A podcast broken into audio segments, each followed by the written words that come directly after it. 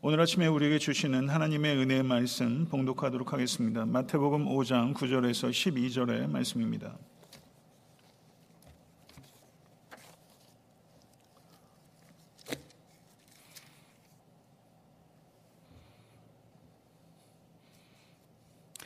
다 같이 한 목소리로 합독하도록 하겠습니다. 화평하게 하는 자는 복이 있나니 그들이 하나님의 아들이라 일컬음을 받을 것이며 의를 위하여 박해를 받은 자는 복이 있나니 천국이 그들의 것이며 나로 말미암아 너희를 욕하고 박해하고 거짓으로 너희를 거슬려 모든 악한 말을 할 때에는 너희에게 복이 있나니 기뻐하고 즐거워하라. 하늘에서 너희의 상이 큼이라 너희 전에 있던 선지자들도 이같이 박해하였느니라. 아멘. 하나님의 말씀입니다. 네, 우리 잠깐 그 영상을 하나 보고 말씀 받도록 하겠습니다. 파키스탄 소수민족부 수장이었던 샤바즈 바티 장관이 지난 2일 괴한들에 의해 피살됐습니다. 그는 40개 부처 장관 중 유일한 기독교 신자로 알려졌는데요. 한유선 기자가 보도합니다. 지난 2일 이슬라마바드의 사무실로 출근하던 샤바즈 바티 장관. 자동 소총으로 무장한 괴한들은 바티 장관이 탄 승용차에 총격을 가했고 10여 발의 총탄을 맞은 그는 병원으로 이송되던 중 숨졌습니다. 바티 장관은 파키스탄의 신성 모독법을 반대했던 인물로 크리스천 고위층 피살 사건은 지난 1월에 있었던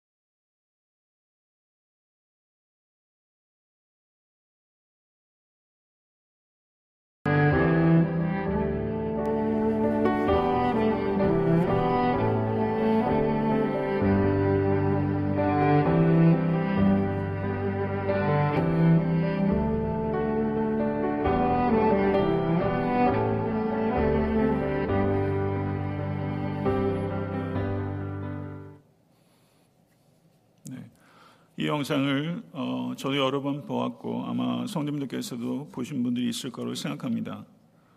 음, 결혼하지 않은 이유가 자신이 죽게 될 것을 예상하고 있었기 때문입니다.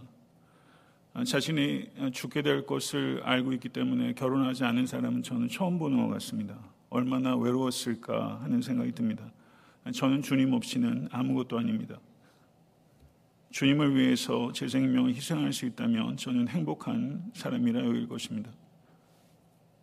마지막으로 이 세상에 숨이 끊어지는 날 그 순간 이, 이 샤바스 바티 장관은 행복했을 것이라고 믿습니다. 저는 나이가 글쎄 한 40살, 50살쯤 되면 얼굴에 책임을 져야 되는데 저는 가끔 제 용모를 보면서 그런 생각을 좀 하거든요. 죽음에 직면하면서 매일 매 순간을 살아가는 분의 얼굴이 마치 스데반의 얼굴처럼 천사와 같이 참 온화하고 그의 말은 참 강력하게 들리는 것 같습니다. 다시 한번 이 샤바즈 바티 장관의 거룩하고 신실한 삶에 대해서 그리스도인으로서 깊은 경의를 표하고 싶습니다. 오픈 도어라는 단체의 통계 자료에 의하면 73개국에서 극심하거나 매우 높은 수준의 박해가 지금 일어나고 있으며 약 2억 6천만 명의 그리스도인들이 고통당하고 있다고 합니다. 1989년 7월 마닐라에서 열린 학회에서 20세기의 순교자들이라는 논문이 발표되었는데 20세기에 들어와서 약 2,600만 명 정도의 그리스도인들이 순교했다는 것입니다.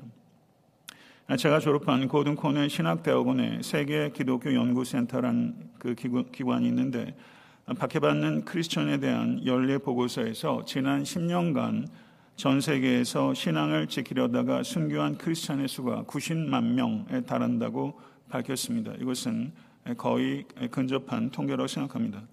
우리는 순교는 1세기에 국한된 것이라고 착각하고 있습니다.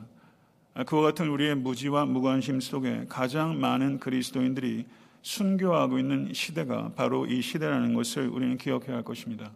그리고 참으로 안타까운 것은 북한이 19년째 세계에서 최악의 기독교 박해 국가로 선정되고 있다는 사실입니다. 성도 여러분, 예수님께서는 팔복의 제일 마지막 복에서 의를 위하여 박해를 받는 자는 복이 있나니 천국이 그들의 것이며 라고 말씀하셨습니다. 박해를 당하지 않는 것이 복이지 어떻게 박해를 당하는 것이 복일 수 있겠습니까? 여러분 진실로 받아들일 수 있겠습니까? 이 복은 절정의 역설이요, 극치적 역설이라고 할 수 있는 것입니다. 그런데 일곱 번째 복은 화평케 하는 자의 복이었습니다. 평화에서 갑자기 박해로 흘러가는 이 흐름이 이상스럽게 여겨지지 않습니까? 그리스도인들이 아무리 화평케 하려고 힘을 다해도 화평을 거부하는 사람들이 언제나 있기 마련이라는 것입니다. 화평케 하려는 시도가 항상 성공하지 않을 것이라는 것입니다. 오히려 화평케 하려는 자들을 세상은 박해할 것이라고 주님께서 말씀하신 것입니다. 세상이 욕하고 거부하는 것은 우리가 주를 위하고 의를 위하기 때문입니다. 박해는 세상의 가치와 그리스도의 가치가 도저히 양립할 수 없는 가치이기 때문인 줄로 믿습니다. 그러나 성도 여러분, 나의 죄와 나의 어리석음으로 인해서 박해를 당하게 될 때 그것은 전혀 칭찬받을 만한 일이 못 되며 그것을 부당한 박해라고 말하는 것은 자신의 죄를 회개하지 못할 뿐만이 아니라 자신의 잘못을 세상 탓으로 호도하는 거짓의 죄까지 더하는 것이라는 것을 경계하실 수 있는 여러분과 제가 될 수 있게 되기를 바랍니다. 예수님께서는 팔복에 앞선 일곱 가지 복에서 마찬가지로 의를 위하여 박해를 받는 자는 복이 있나니 라고 말씀하시면서 3인칭으로 진술하셨습니다. 그런데 11절과 12절을 보게 되면 나로 말미암아 너희를 욕하고 박해하고 거짓으로 너희를 거슬려 모든 악한 말을 할 때에는 너희에게 복이 있나니 기뻐하고 즐거워하라 하늘에서 너희의 상이 큼이라 너희 전에 있던 선지자들도 이같이 박해하였느니라 라고 3인칭으로 가리키셨던 주님께서 2인칭으로 직접 화법으로 바꾸시면서 박해에 대한 팔복의 제일 마지막 주제를 심화시키시고 이 역설적 가치에 대해서 제자들의 이해를 도우시고자 하신 것을 우리가 볼 수 있습니다. 성도 여러분, 예수님께서는 팔복에서뿐만이 아니라 공생의 기간 내내 충격적일 만큼 정직하게 박해에 대해서 말씀하셨습니다. 요한복음 3장 20절을 보게 되면 악을 행하는 자마다 빛을 미워하며 빛으로 오지 아니하나니 이는 그 행위가 드러날까 하며 그때 사람들이 너희를 환란에 넘겨 주겠으며 너희를 죽이리니 너희가 내 이름 때문에 모든 민족에게 미움을 받으리라. 세상이 너희를 미워하면 너희보다 먼저 나를 미워한 줄을 알라.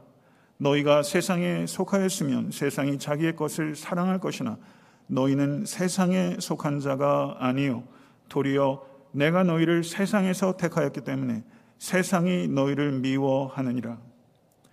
예수님께서는 세상의 미움과 박해는 참 그리스도인들에게 필연적이라는 것을 분명하게 말씀하셨습니다.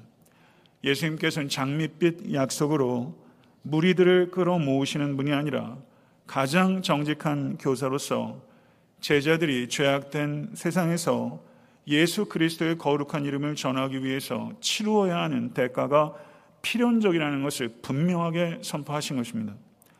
종교개혁자 마틴 루터는 박해는 참된 교회의 표제입니다. 박해는 참된 제자의 증거입니다. 라고 말했던 것입니다. 현대 기독교에 적지 않은 문제들이 있지만 가장 주요한 문제들 가운데 하나는 그리스도인들이 마땅히 치료해야 되는 대가에 대해서 강단히 말하지 않고 있다는 사실입니다. 유고슬라비아의 복음주의 지도자였던 피터 쿠스믹 목사님은 서구 교회 기독교인들에게 저는 한국 교회를 향해서도 마찬가지 경종이 울리고 있다고 생각합니다. 그분이 이런 말을 했습니다. 서구의 통속적 복음주의 종교는 너무나 피상적이고 이기적입니다. 그것은 너무나 많은 것을 약속하며 대신 요구는 너무나 조금밖에 하지 않습니다. 그것은 성공, 개인적 행복, 마음의 평화, 물질적 번영 등을 펼쳐 보여줍니다. 하지만 진정한 회개, 희생, 자기 부인, 거룩한 삶의 방식, 그리스도를 위해 기꺼이 죽는 것에 대해서는 거의 아무 말도 하지 않습니다. 저는 목사로서 거의 아무 말도 하지 않아온 것은 아니지만 매우 드물게 말해온 것에 대해서 깊이 회개하지 않을 수 없습니다. 왜 이렇게 예수 그리스도를 따라가는 길에 자기 부인과 자기 희생과 또한 자기 십자가에 있다는 것을 이토록 드물게 말하는가? 그것은 설교자인 제 자신이 자기 희생과 자기 부인에 치열하지 못하기 때문에 그것도 한 원인이 될 수밖에 없다고 저는 고백하지 않을 수 없습니다. 사랑하는 성도 여러분, 그리스도인들이 세상의 미움을 받는 이유는 제자가 세상에 속한 자들이 아니라 세상에서 구별된 자들이기 때문인 것입니다. 그리스도인들의 변화된 삶은 세상 사람들의 양심을 불편하게 하고 고통을 가하는 것이기 때문입니다. 만약에 여러분과 저의 말과 행실에 있어서 성경적 가치가 일관되게 증명되면 수 있다면 그것은 세상 사람들의 생활 양식과는 불가피하게 필연적으로 충돌을 일으킬 수밖에 없는 것입니다. 우리가 의식적으로 세상 사람들과 충돌을 일으키려 하지 않다 않는다 할지라도 세상의 참빛이신 예수님께서 세상의 어둠을 드러내시는 것처럼 빛의 자녀들인 우리들 역시 세상에 열매 없는 어둠들을 드러내게 될 것이기 때문입니다. 주전 6세기에 고대 그리스에 아리스티데스라는 유명한 정치인이 있었습니다. 그런데 이 사람이 널리 아테네 의인이라고 소문이 자자했던 사람입니다. 그런데 정치 세계가 파워 게임에 밀리면 숙청당하고 추방됩니다. 그래서 아디스티데스를 추방할 것인지 여부에 대해서 아테네 시민들이 투표를 하게 됐습니다.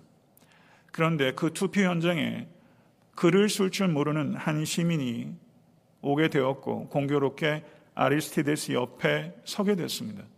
아리스티데스의 얼굴을 모르는 이 사람은 아리스티데스에게 이렇게 말한 것입니다. 아리스티데스를 추방하는 쪽으로 내 이름을 써주십시오. 그랬더니 아리스티데스가 당황스럽지 않았겠습니까? 그래서 그 남자에게 묻습니다. 도대체 아리스티데스가 당신에게 무슨 나쁜 잘못을 하였습니까? 그러자 그 남자가 이렇게 대답했다는 것입니다. 나는 아리스티데스가 누구인지조차 모릅니다. 그러나 그가 도처에서 의인이라고 불리는 것을 듣기가 이제 너무 지겹습니다. 이렇게 대답했다는 것입니다. 실화입니다. 그렇습니다. 악의 불합리성과 비열함을 드러내는 그리스도인의 참 제자들을 세상은 지겨워할 수밖에 없습니다. 이것은 필연적인 것입니다. 초기 기독교 공동체 그리스도인들을 향한 로마 정부의 박해는 극심한 것이었습니다. 우리는 로마의 황제 숭배를 조금 이해해 볼 필요가 있습니다. 황제상이 로마의 신전에 최초로 세워진 것이 주전 29년이었습니다. 황제 숭배가 처음 시작된 것은 황제가 칙령으로 강요했기 때문에 시작된 것이 아닙니다. 4대 황제였던 클라우디우스라는 황제가 있습니다. 이 사람이 칼리귤라의 뒤의 황제고 네로의 전대 황제입니다. 4대 황제 클라우디우스는 황제 숭배에 대해서 나는 거부감이 있다라고 표현할 정도였습니다. 그러나 로마의 황제 숭배가 로마 통치에 있어서 가장 주요한 정책으로 자리를 잡게 된 것입니다. 왜냐하면 대로마 제국의 온갖 종족과 나라의 사람들, 언어들, 전통들, 문화들, 종교들을 통합해야 될 필요성이 정치적으로 더욱더 부각된 것이고 공통된 종교 체제를 갖는 것보다 강력하고 효율적인 통치 수단은 없었던 것입니다. 그래서 로마의 황제 숭배가 로마 제국 정책의 주춧돌이 된 것입니다. 그런데 로마인들은 기본적으로는 식민지의 종교에 대해서 매우 관용적이었습니다. 특별히 유대인들에게는 타민족 에게들보다 이 로마 당국이 더 많은 관용 정책을 베풀어서 예외적으로 1년에 단 하루 가이사의 신전에서 향을 태우면서 가이사는 주이시다. 가이사는 주이시다. 이렇게 말하고 나가서 각자 자기 종교 생활 마음껏 하라는 것입니다. 만약 어떤 사람이 가이사를 인정하는 가이사는 주이시다. 라고 향을 태우는 것을 거부하게 되면 그 사람은 자동적으로 불량스러운 시민으로 낙인을 찍히고 반역자로 찍히게 되는 것입니다. 바로 이 점에서 황제 숭배와 그리스도인들의 충돌이 불가피했던 것입니다. 그리스도인들이 절대 할 수 없었던 것, 그것은 가이사는 주이시다라는 고백이기 때문입니다. 그리스도인들에게는 오직 예수님만이 주님이시기 때문입니다. 믿으십니까? 오직 예수님만이 주님이십니다. 그리스도인들은 이 단 한마디를 할 수 없어서 타협할 수 없었던 것이고, 그리고 로마인들은 바로 이 문제 때문에 그들의 저항이 로마 제국 존재까지 위협할 수 있는 매우 불순한 의도로 간파했고, 그리고 가혹한 박해가 시작된 것입니다. H.B. 월크만이라는 학자가 초대교회 박해라는 책에서 그리스도인들에게 가해졌던 혹독한 박해의 신뢰들을 여러 가지로 적고 있습니다. 여러분들이 영화를 통해서 로마의 박해 여러 가지 상, 그 상황들을 어, 듣고 보신 바가 있기 때문에 중복되는 얘기는 제가 하지 않겠고 그리고 그 책에 나온 것 중에서 너무 참혹한 것도 제가 피하겠습니다. 몇 가지 예를 들어보겠습니다. 어떤 그리스도인들은 그 책에 나오는 내용입니다. 뱀이 들어있는 자루에 함께 묶인 채 바다에 던져졌다. 또 어떤 경우에는 큰 돌을 묶은 채 강물에 던졌다. 그리스도인들에게 십자가형이 충분하지 않다는 생각이 광범위하게 퍼져나갔다. 그리스도인들은 나무에 매달린 채 뼈가 부러지도록 매질을 당했다. 그러면서 상처에는 고통을 가중시키기 위해 식초와 소금이 뿌려졌다. 어떤 사람들의 등에는 녹인 납을 붓기도 하였다. 황제의 특별 사면의 은혜를 입은 소수의 사람만이 두 눈이 불에 지져진 채 석방되었다. 이게 초기 기독교 공동체 성도들이 견디고 통과했던 박해였습니다. 만약에 여러분과 제가 초기 기독교 공동체의 지체였다면 가이사는 주이시다 라는 단 한마디를 하고서 타협하였겠습니까? 아니면 오직 예수 그리스도만이 주시기 때문에 어떠한 박해든지 감당하였겠습니까? 근데 초대교회 성도들 대부분은 변절하지 않았고 반대로 어떤 종류의 폭력으로도 대응하지 않았습니다. 그러나 그들에게는 강력한 무기가 있었습니다. 그것은 그리스도인으로서의 그들의 삶이었던 것입니다. 베드로전서 2장 12절을 보게 되면 너희가 이방인 중에서 행실을 선하게 가져 너희를 악행한다고 비방하는 자들로 하여금 너희 선한 일을 보고 오시는 날에 하나님께 영광을 돌리게 하려 함이라 라고 말하면서 사도 베드로는 그리스도인들에게 가장 중요한 무기를 소개하고 있습니다. 성도 여러분, 세상이 갈수록 부패해지고 어둠이 더해지는 이 참담한 세상에서 여러분과 저의 선한 행실이 도대체 세상에 어떤 영향을 끼칠 수 있습니까? 심각한 회의가 불쑥불쑥 찾아올 때가 있지 않습니까? 그러나 성도 여러분, 우리가 잠시 회의적으로 낙심이 될 때가 있을 수는 있겠으나 우리 주님께서는 결코 회의적으로 말씀하지 않으셨습니다. 예수님께서 마태복음 5장 13절에 너희는 세상의 소금이니 14절에 너희는 세상의 빛이라 라고 말씀하셨습니다. 세상이 소망이 없는 이유는 세상이 부패하고 어두워서가 아닙니다. 세상은 그런 숙명을 가지고 있는 것입니다. 세상에 소망이 없는 이유는 그리스도인들인 여러분과 제가 소금과 빛으로 역할을 하지 못하기 때문인 것입니다. 성도 여러분, 사도 베드로는 박해를 견딜 뿐만이 아니라 박해 중에서 그리스도를 증거할 기회를 찾으라 라고 적극적으로 권면합니다. 베드로전서 3장 15절에서 16절은 이렇게 말씀합니다. 다 같이 한번 합독하도록 하겠습니다. 너희 마음에 그리스도를 주로 삼아 거룩하게 하고 너희 속에 있는 소망에 관한 이유를 묻는 자에게는 대답할 것을 항상 준비하되 온유와 두려움으로 하고 선한 양심을 가지라. 이는 그리스도 안에 있는 너희의 선행을 욕하는 자들로 그 비방하는 일에 부끄러움을 당하게 하려 함이라. 아멘.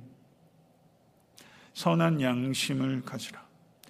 사랑하는 성도 여러분, 선행을 행함으로 당하는 박해는 그리스도인들에게는 최고의 훈장입니다. 믿으십니까?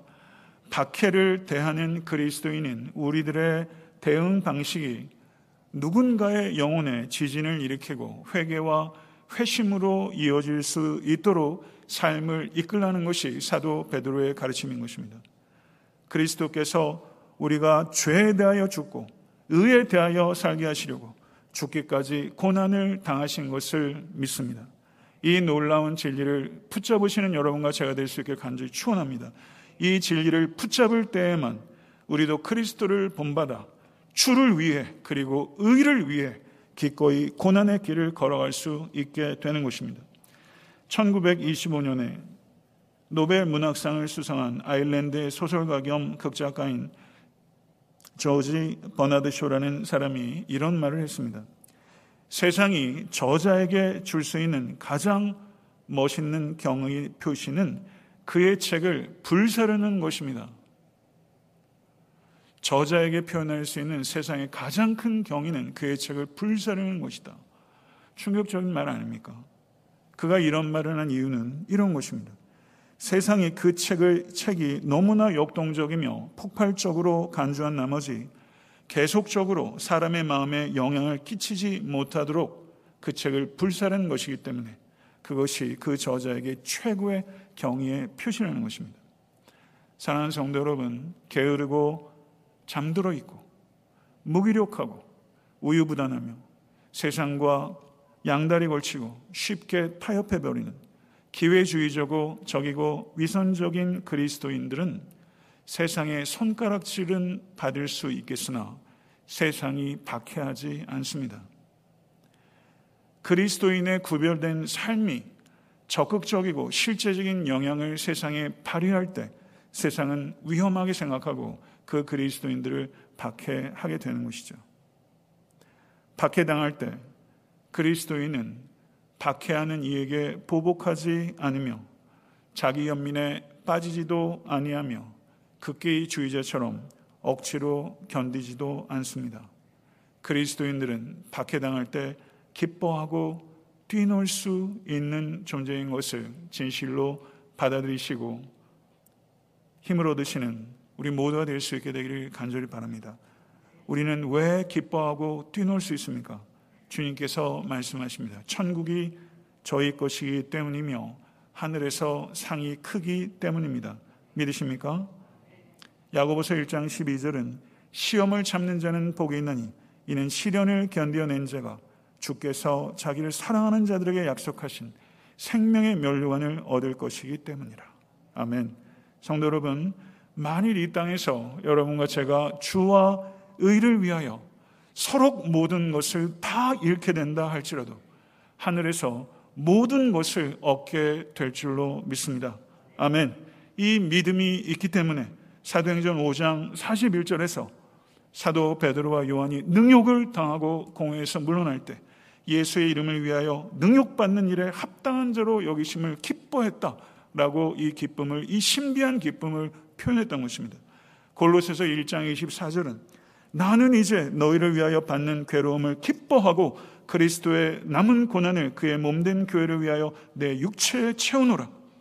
베드로전서 4장 12절과 13절은 사랑하는 자들아 너희를 연단하려고 오는 불시험을 이상한 일 당하는 것 같이 이상히 여기지 말고 오히려 너희가 그리스도의 고난에 참여하는 것으로 즐거워하라.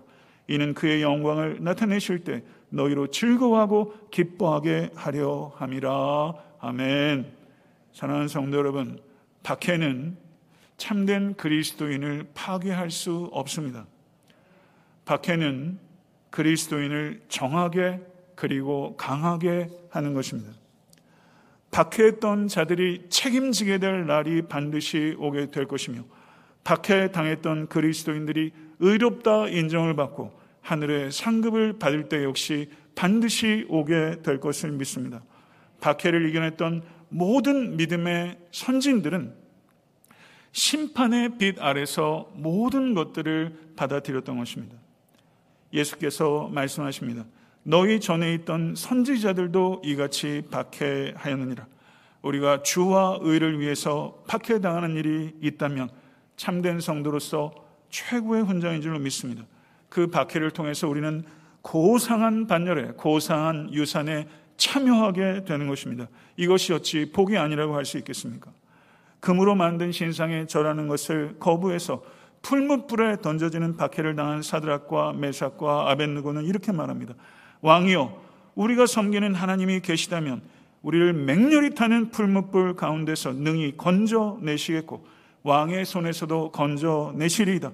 그렇게 아니하실지라도 왕이여 우리가 왕의 신들을 섬기지도 아니하고 왕이 세우신 금신상에게 절하지도 아니할 줄을 아옵소서.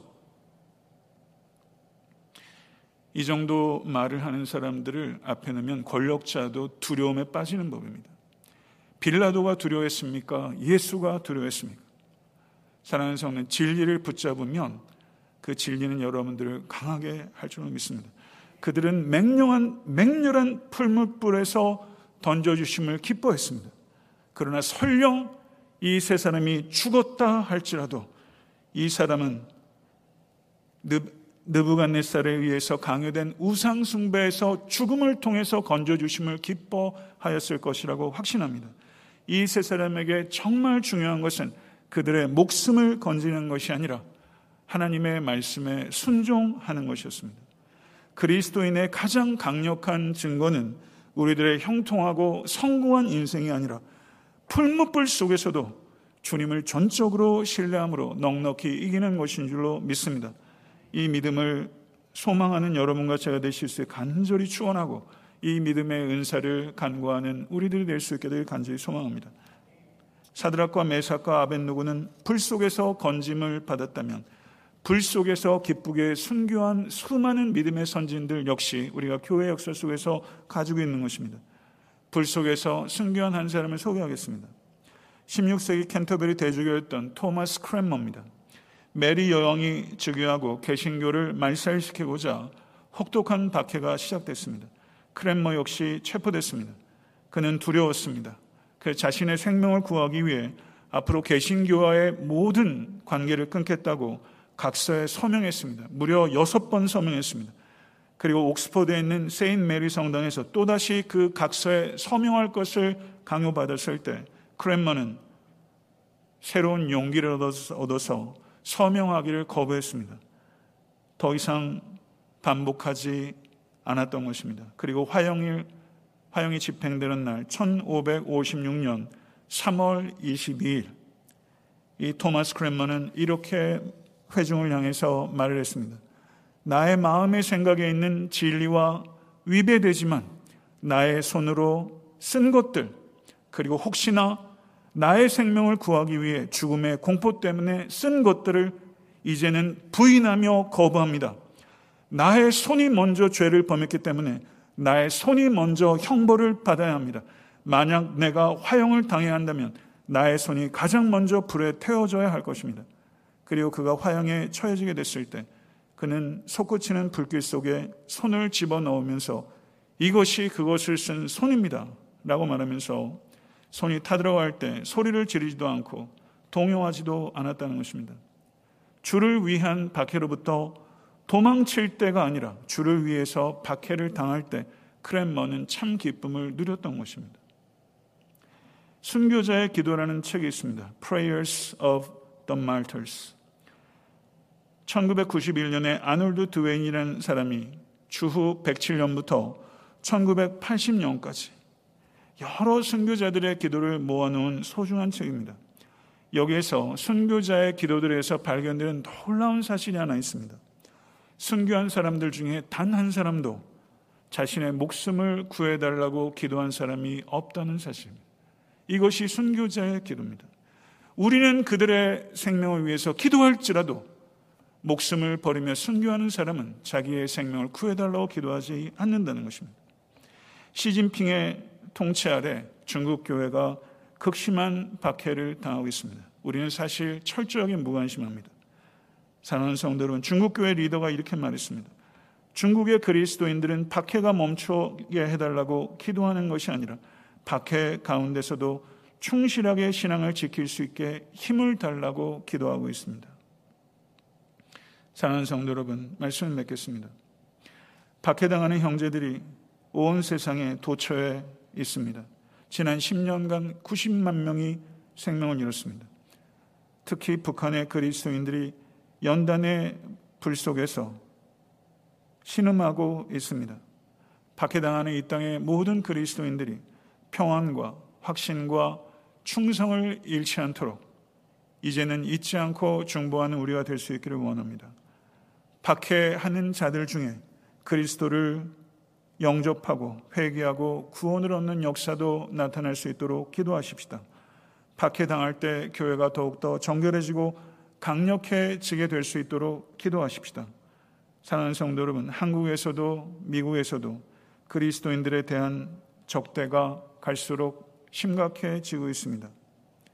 그리스도인들의 구별된 삶이라는 유일한 무기로 악하고 어두운 세상에 선한 영향력을 끼치며 십자가의 길을 기쁘게 그리고 끝까지 함께 걸어 나가시지 않으시겠습니까? 기도하겠습니다.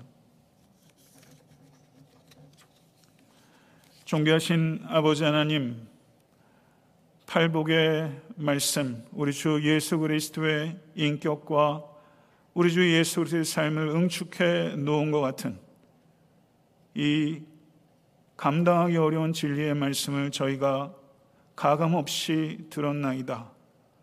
아버지여, 이것이 참된 복이라는 것을 진실로 받아들이며 우리의 죄를 통회하고 거룩한 성령의 임재를 간구하며 우리의 삶도 팔복의 말씀처럼 이루어 갈 수 있도록 신실하게 걸어가는 모든 권속될 수 있도록 은총 허락하여 주시옵소서. 전 세계 수억에 달하는 사람이 고통 당하고 있으며 무려 20세기에 2,600만이 죽임과 학살을 당하고 지난 10년에 동안 90, 수많은 사람이 또 죽임을 당하는 이 혹독하고 엄혹한 박해의 시대, 우리가 미국에 살며 너무나 안주하고 안일하게 자기중심적인 이기적인 신앙생활을 해온 것을 주님 앞에 회개합니다. 오늘 이 설교 한 번으로 아버지 하나님 감상하는 것에 그치지 아니하고 이 시대적 사명을 깨닫고 갈수록 교회를 핍박하는 이 시대 주와 의를 위하여 우리도 박해를 당하는 일들을 결코 회피하지 아니하고 참된 성도와 참된 교회가 될 수 있도록 은총을 허락하여 주시옵소서.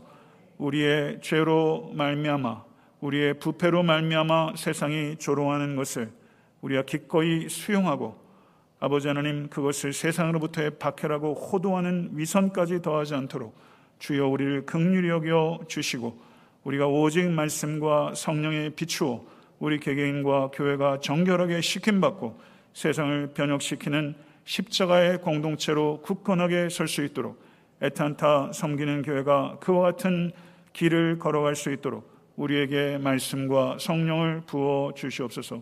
예수 그리스도 이름으로 간절히 기도드리옵나이다. 아멘.